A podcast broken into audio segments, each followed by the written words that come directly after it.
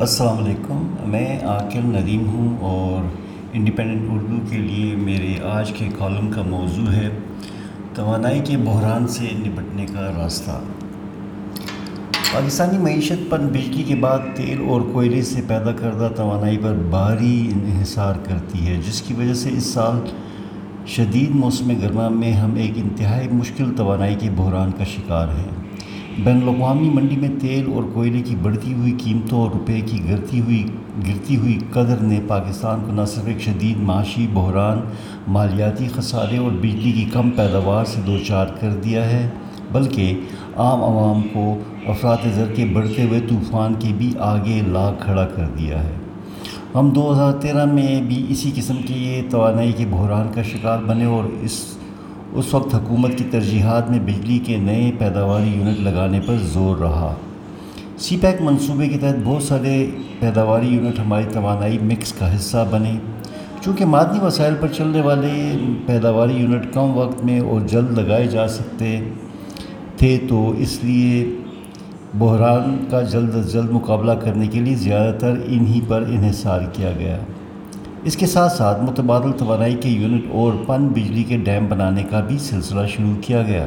مگر چونکہ ایسے پیداواری یونٹ بنانے اور چلانے میں کافی وقت اور خطیر سرمایہ درکار ہوتا ہے، اسی لیے مادی توانائی کے ذریعے چلائے جانے والے یونٹوں نے جلد پیداوار شروع کر دی۔ دو ہزار اٹھارہ تک تقریباً توانائی کے بحران سے کامیابی سے نبٹ لیا گیا اور پچھلی حکومت نے تو دو ہزار اکیس میں الزام لگایا کہ ضرورت سے زیادہ پیداواری یونٹ لگائے گئے اور پاکستان اپنی ضرورت سے زیادہ بجلی پیدا کر رہا ہے۔ پھر ایسا کیوں ہے کہ اس سال ہم توانائی کے شدید بحران کا شکار ہیں؟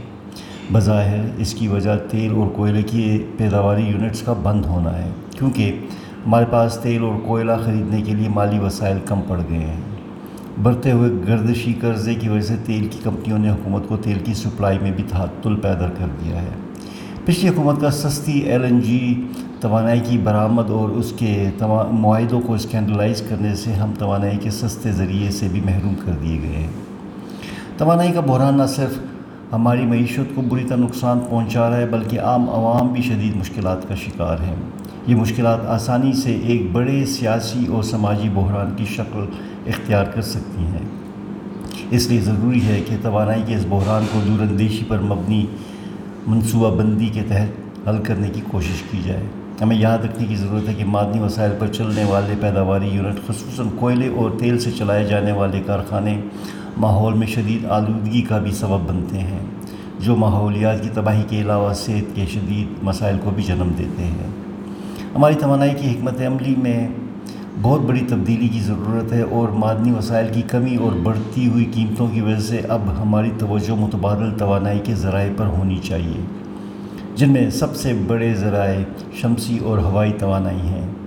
پاکستان دنیا کے چند بڑے ممالک میں شامل ہے، جس میں سارا سال شمسی توانائی وافر مقدار میں مہیا ہوتی ہے۔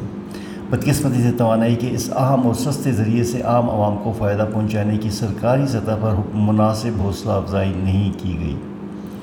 شمسی توانائی کا استعمال کوئی بہت نئی دریافت نہیں ہے۔ مجھے یاد ہے کہ آج سے تیس سال پہلے میرے ایتھنز میں سفارتی ذمہ داریوں کی ادائیگی کے دوران قیام میں وہاں پر پانی گرم کرنے کے لیے بہت بڑے پیمانے پر شمسی توانائی کا استعمال کیا جا رہا تھا۔ تقریباً ہر گھر اور اپارٹمنٹس میں سولر گیزر لگے ہوئے تھے اور دن رات گرم پانی کا حصول عام سی بات تھی۔ اس کی بنسبت پاکستان، جہاں یونان کے مقابلے میں دھوپ زیادہ ہوتی ہے، اب تک عوام کے لیے شمسی توانائی حاصل کرنے کا کوئی مربوط منصوبہ موجود نہیں ہے۔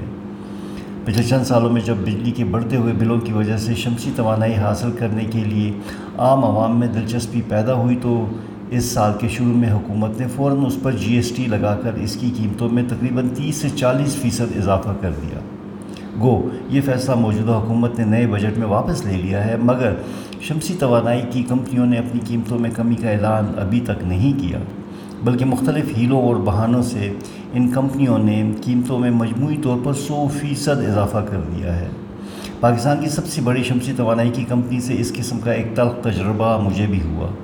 انہوں نے مختلف ہیلوں بہانوں سے دستخط شدہ معاہدے سے انحراف کر کے اور ایڈوانس رقم وصول کرنے کے باوجود سو فیصد اضافی رقم نہ دینے کی صورت میں معاہدے پر عمل کرنے، عمل درآمد کرنے سے انکار کر دیا۔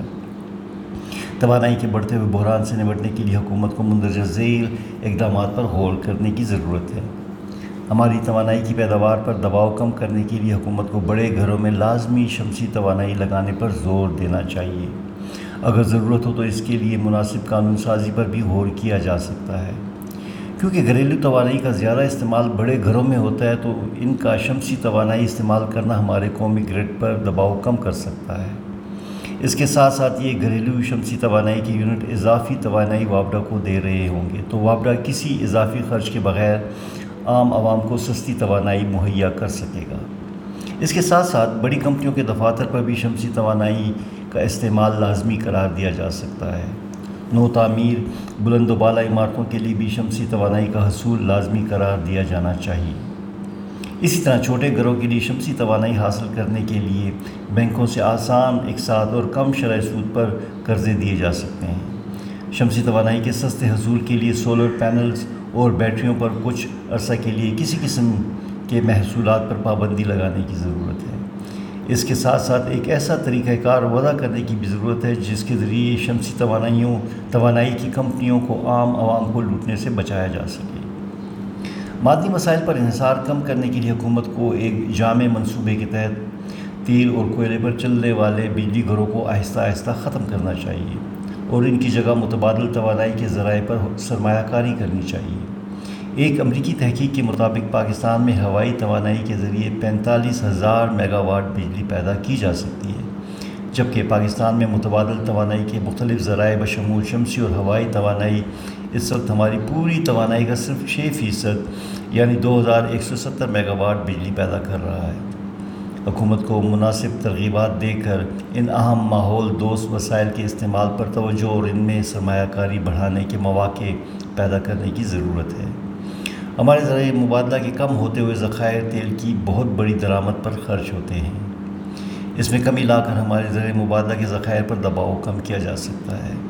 اس سلسلے میں ہمیں بیٹری پر چلنے والی گاڑیوں کی درآمد بڑھانی چاہیے یا پاکستان میں گاڑیاں بنانے والی کمپنیوں کو مالی ترغیب دی جائے کہ وہ آئندہ پانچ برسوں کے اندر یا تو ہائیبرڈ ٹیکنالوجی والے انجن یا مکمل بیٹری پر چلنے والی گاڑیوں کے انجن کا استعمال کرنا شروع کریں۔ اس سلسلے میں مناسب قانون سازی بھی اس تبدیلی کے عمل میں تیزی لا سکتی ہے۔ یہ تجربہ کئی ترقی یافتہ ممالک میں کامیابی سے چلایا جا چکا ہے۔